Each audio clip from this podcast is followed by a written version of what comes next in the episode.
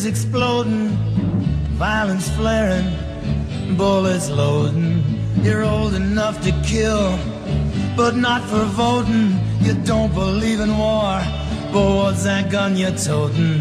And even the Jordan River has bodies floating, but you tell me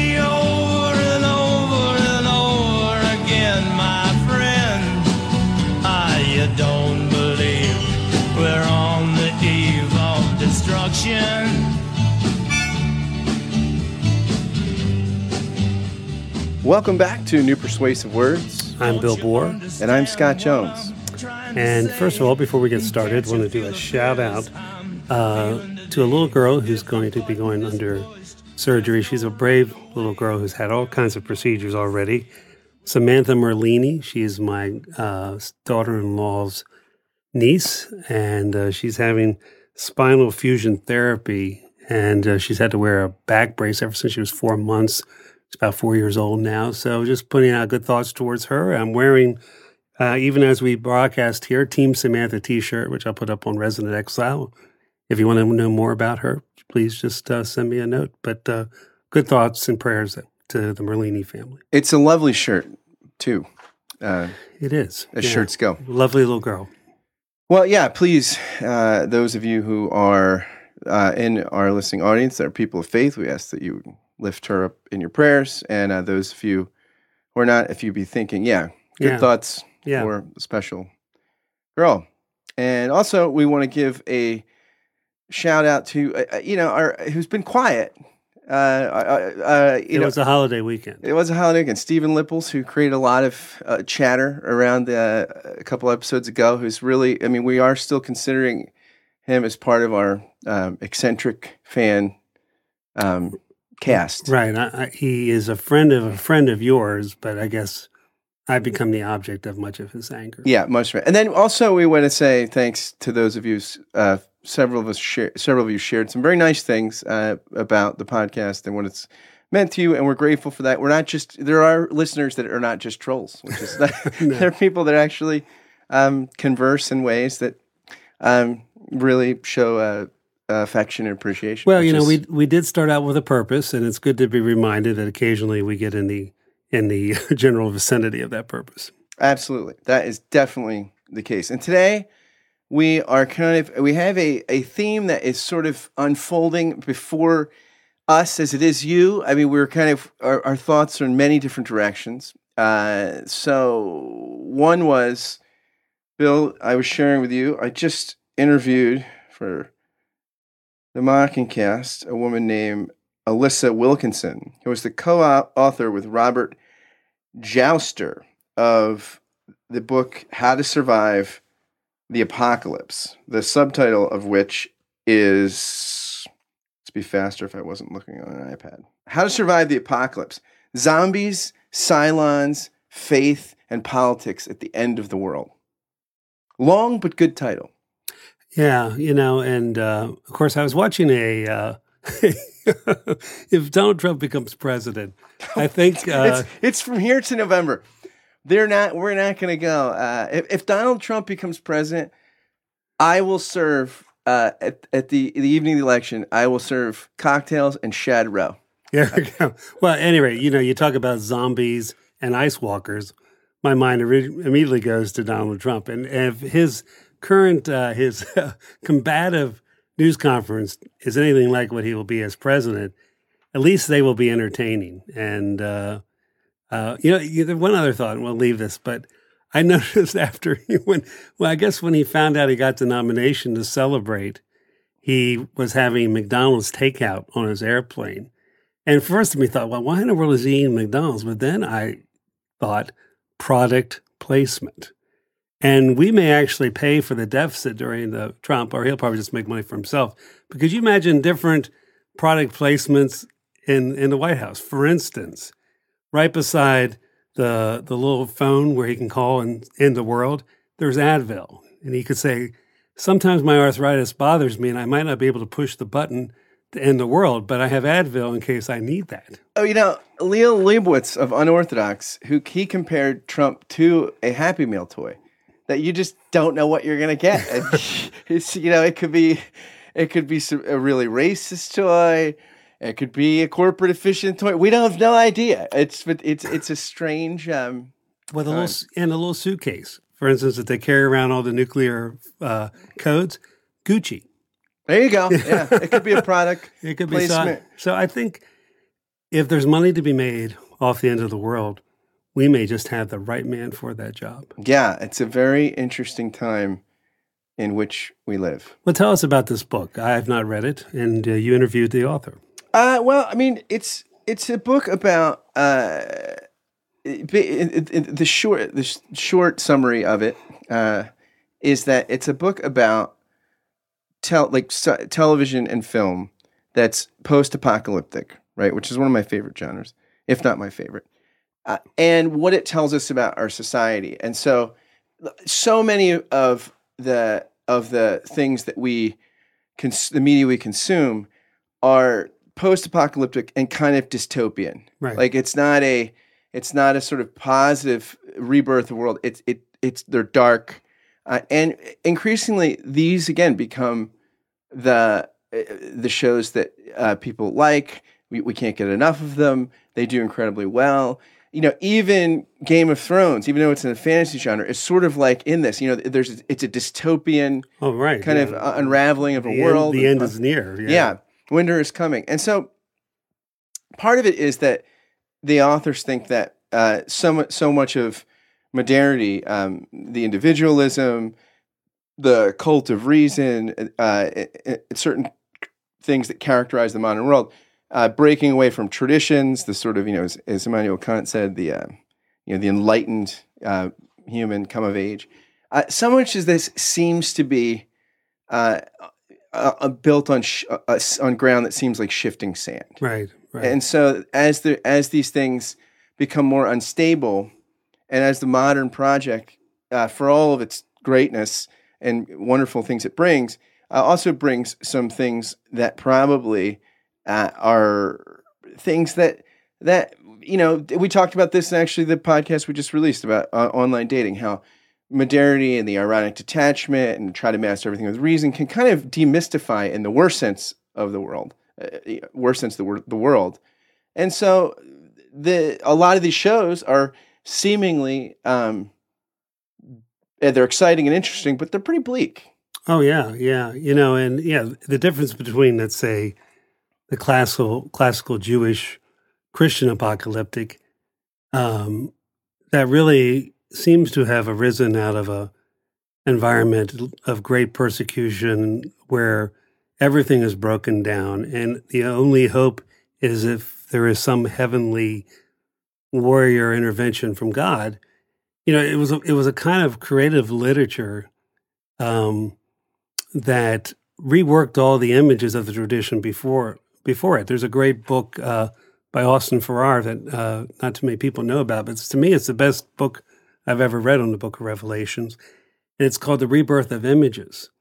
And what you have in apocalyptic is you have this kind of reworking of normative biblical images, but because the world is totally blown apart, those images get transformed and reworked, and they're more other than being like allegories, they're they're a whole entity unto themselves that because what's going on is beyond reason. You, you don't have any place to put it in your well ordered approach to Torah or theology or how the world should be, is that your imagination takes over and some of these images are wild and crazy and monstrosities, but that's partially because you have a you have the failure of reason or even ordered faith to address what's going on. And I, that, in in some levels, if if the theory holds true, what you just said, this is the kind of what ha- that what we have in this current apocalyptic uh, genre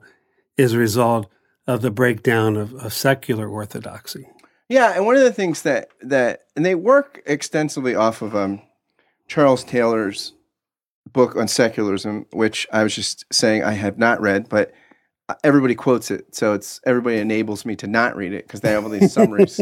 uh, the best one is probably James K. Smith's summary. Um, it- it's a like 120 pages or something, but one like Taylor point. One of the things Taylor points out uh, allegedly, uh, not that I would know, but, but if, if, you trust the footnotes, is that, uh, and it's probably true whether or not Taylor uh, would put it this way, but that what it means to be a modern human is there's like this obsession with authenticity mm. and, and, discovering yourself. Right. So, like, you know, in, in apocalyptic traditions of old, that's not an, an, a huge value for most yeah. cultures. So, and you know, Peter Berger says, I think in the Sacred Canopy, in the Middle Ages, you had to have real guts to be a heretic. I mean, you, right. and, and, imagination and all kinds of things. Now, in the modern period, it, it takes uh, guts uh, not to be one. I mean, like the ever unless you're, it's the heretical imperative. Actually, I think it is from the book, The Heretical Imperative. But you know, there's this kind of thing. If if you slavishly you know mimic any kind of tradition or anything that you're not a true you know it's all got to be yours. It's got to be right. your way. It's got to be you know and so it's interesting that you look at the kind of television we watch uh, there's a lot less you know white hat black hat right. uh, and there's a lot more like breaking bad. We our interest is in these characters and their authenticity and how they find themselves and if they're true to themselves not true to sort of a tradition or a moral code but if if they seem like they're def- what does Nietzsche say? The most important thing one can have is a sense of style.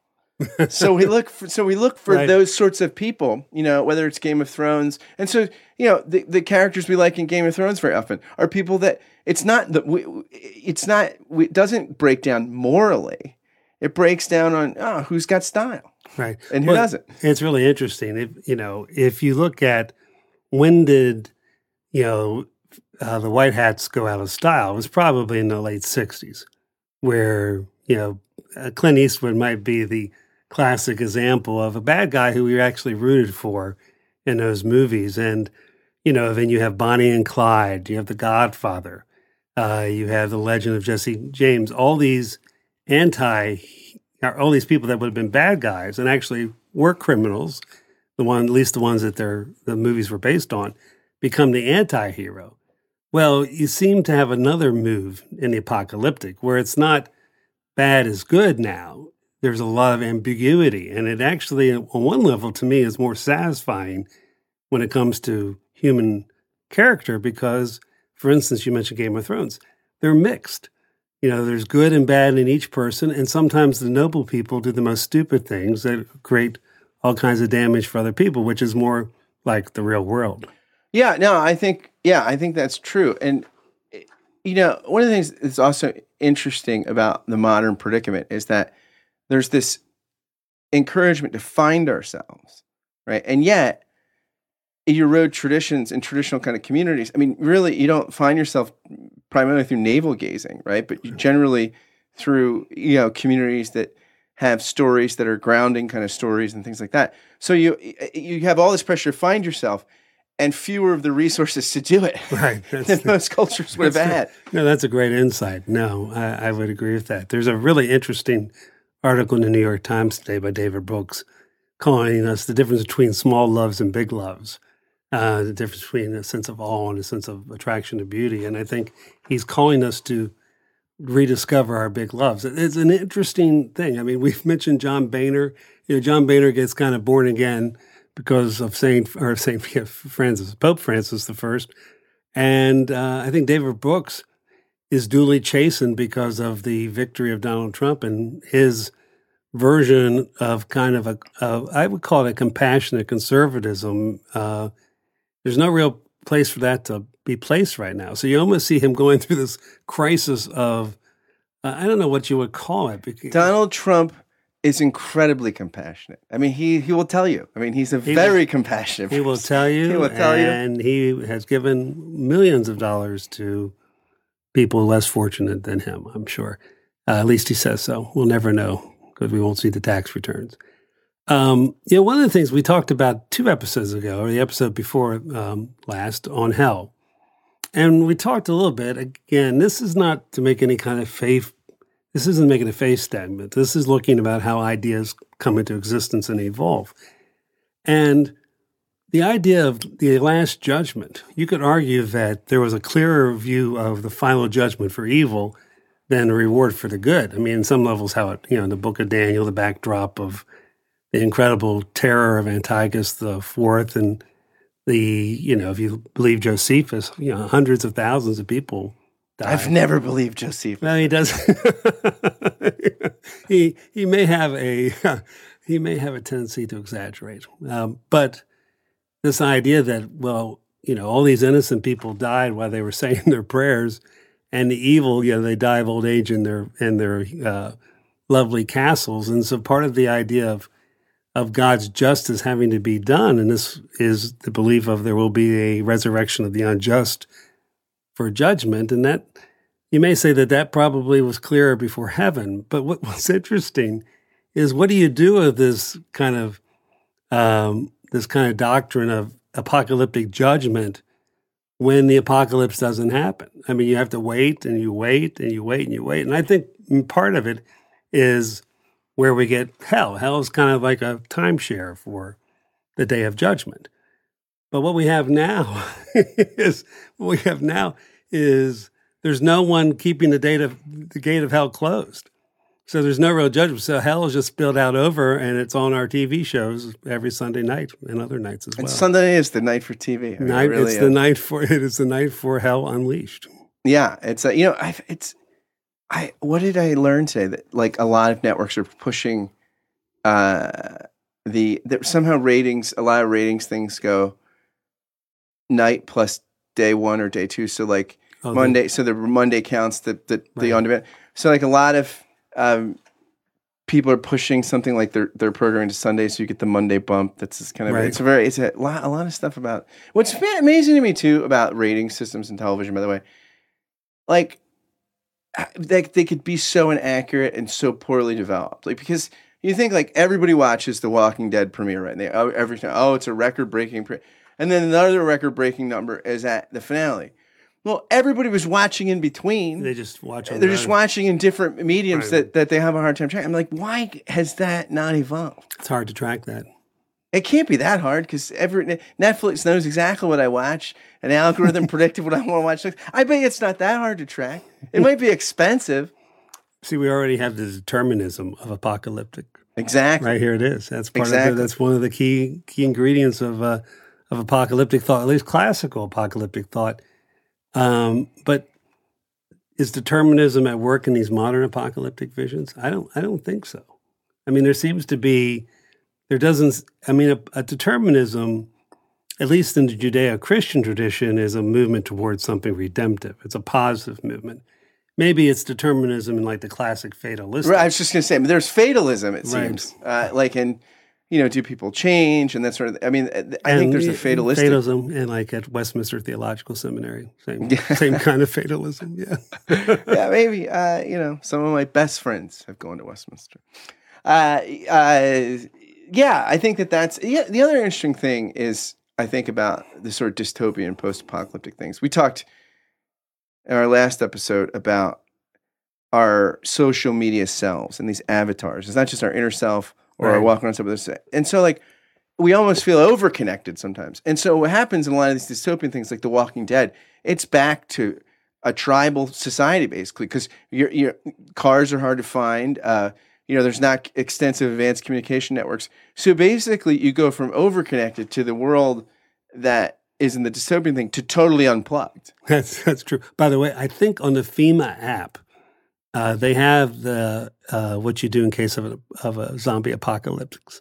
I think they put that on there to get people to download the app. But you, but you may want to check that out. You know what's so interesting about z- z- uh, z- zombies and Walking Get- Dead too is that like they are like a weather pattern.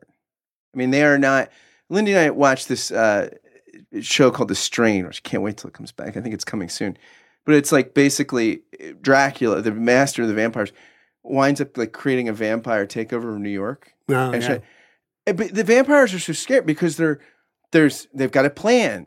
There's a kind of and it's a real interesting fusion of sort of um, a viral kind of like paras like a parasitic kind of thing and vampirism. It's really cool. But the vampire the the the the, the, the zombies in the Walking Dead are scary like a tornado is scary, but they're not sinister. You know, they're just like They're neutral. primal. Yeah, they're just there's doing- like lizards. I mean, they're just kind of yeah, they're dinosaurs. Yeah, right? I mean, but they, I mean, you know, so they're almost like a bad weather pattern because they come in these flocks and these kind of herds. But you know, which is a different kind of thing. The real scary thing in The Walking Dead are people. oh, right, right. You know, that's the terrifying thing, and w- w- where you find these people that have become uh, pretty debased. When you know, and again, this is the other interesting thing about post-apocalyptic is how much, how much if we take away all the stuff that you know, stop signs, red lights, uh, fear of punishment, all these things, societal expectations, family expectations. You take all that away. How much of you is really the same?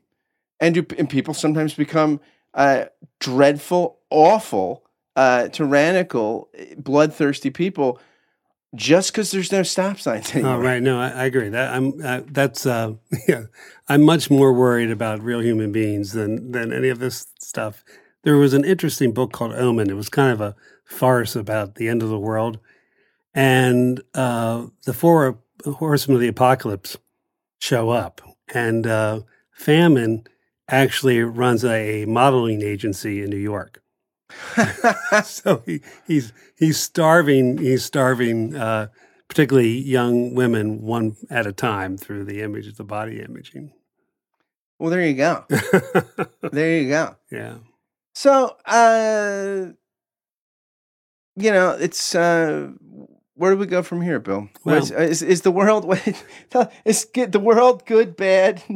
where where are we at? Where are we at on the world and its well, future? well let me say I, I, I think there's nothing wrong with an occasional escape all right uh, I think Unless you're those two guys in New York that got the prison guard seduced, there's something wrong with that kind all of right that escape, kind even occasionally. yeah occasional right but escapism It's a man's world, by the way. I mean, it is a. You talk about sexism. It's a man's world. Guys can pick up chicks, married chicks, in prison. I mean, it's a man's. Someone there was a 27 year old woman that wanted to marry Charles Manson to have his baby. You know, with conjugal. right It's a man's world, dude. I mean, it really is.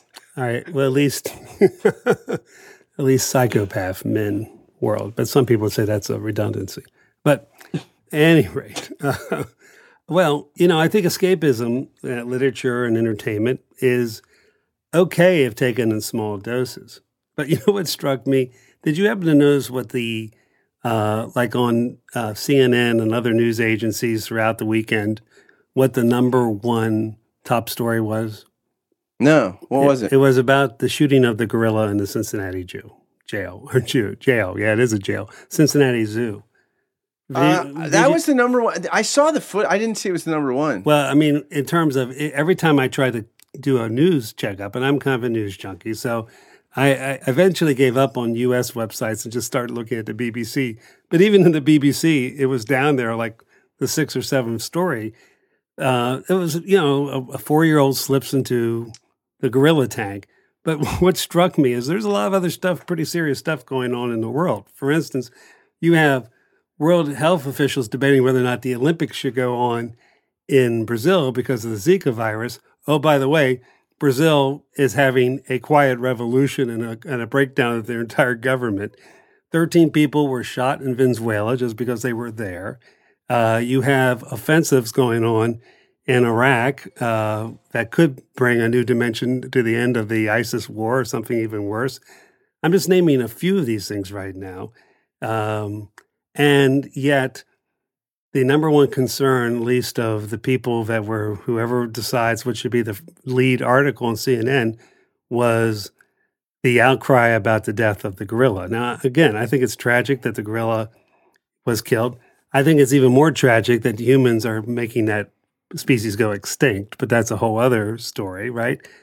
But, you know, of all the things that are going on in the world, uh, that may not be the most important. Can you celebrate though that it displaced Chewbacca, Mom? Yes, I can celebrate that. Which, but, but can I? I think in some levels we get worked up. For instance, you know, I mean, we all were sad that watched Game of Thrones that Hodor died, but we respected his noble sacrificial death. Well, you know, they passed the law in Pakistan, or at least they, it's not a law, but it's a a religious advisory to the government that it's okay or it's advisable to beat your wife as long as you use a small stick. Now, that's what's going on in the world a little bit. Those are pretty big issues that are out there. Uh, the fact that, by the way, I don't mean to panic you, but uh, uh, good news, bad news. Okay. Uh, the bad news is that there is a strain of bacteria now that is resistant to any antibiotics. Uh, not bacteria, I'm sorry, virus. All right. The good news is they won't turn you into a zombie. It'll just kill everybody. So at least we won't have to deal with zombies. But these are real things going on out there. How do we know that won't come back as zombies? Well, that's true. We don't know that. There's a football field of arable land being lost to the water, the rising of the sea, every day. So uh, I just think we need to. You're bumming me out, dude. You're really bumming me out. all right, all right. You know, to cheer up, let's go watch zombies eat people. yeah, you know. I, I might just go get a Chewbacca mask. The Chewbacca mom's mask, it, I, it is kind of, it does make a cool sound. Like, I, I mean, I, I almost, I thought about buying one because I thought it was fun. I resisted the temptation to look at that, but uh, I saw other people's comments about that. All I'm saying is this: that there are problems that we can. By the way, Sarah Condon wrote a great piece that she would love for Mockingbird. She's just like, I wish people got this interested in Syrian refugees. Yeah, well, that's my that's kind of my whole point, right? You know, exactly. Yeah. In other words, I think if we love the world and we care about the redemption of the world and we care about um, the gospel imperative to share the good news, uh, then maybe part of what we need to do is uh, rather than uh, rather than spend a lot of time escapism in escapism to actually re-engage a bit. Yeah, I think uh, that there's uh, eh, there's a sense in which uh, you have to be disengaged in the best sense, and that like you know you look at like Lord of the Rings, it's only the ones that leave the Shire that can save the Shire, right? Because yeah. they, but but yeah, I think there is a sense also in which uh, there's a kind of purposeful engagement, you know, a, a, an ability to um, seek the shalom of the city, because in it, you know, you'll find your shalom. That comes like not from escaping it, nor from an inordinate love of it that sort of um, borders on idolatry, but a real, right. a proper. This is sort of like what you said at the end of last week's podcast on romantic love. That that it, it's a kind of proper like the best attachment has a qualified detachment. Right. You know, when all those kids were killed um, up in, in Connecticut, the, the children, the kindergarten, first grade teacher children, and their teachers, um, there was a run on buying ammunition. Matter of fact, stores and, and manufacturers ran out of ammunition because everybody who cared about their guns was afraid that there might be some gun control after all those children were killed. Well, we know nothing changed really with the gun laws. And to me, our first impulse should not be to self protect, hoard, uh, build, you know, build the wall, dig the moat. But how can we act transformatively in this world? Uh, how can we look at evil in the face? Um, and always before we can look at the evil out there, we always have to address the evil within, but live redemptive lives, lives of courage, uh, lives that love this world in a penultimate way, because we know that ultimately there is a new heaven and a new earth coming, but we have a obligation to live as if it's already started. Uh, Joustra and Wilkinson conclude their wonderful little book by saying, Babylon, into which we may pour our energies here in our lifetime, will never be the new Jerusalem. We don't build it any more than we are at the point or end of the story, the lodestar of authenticity. We can sing the Lord's song, but we don't build the Lord's city. And so the politics of apocalypse is a religious pragmatism, not defeatism, just recognitions that the tensions of this age, as ages past and ages to come, can't be overcome only managed. Amen.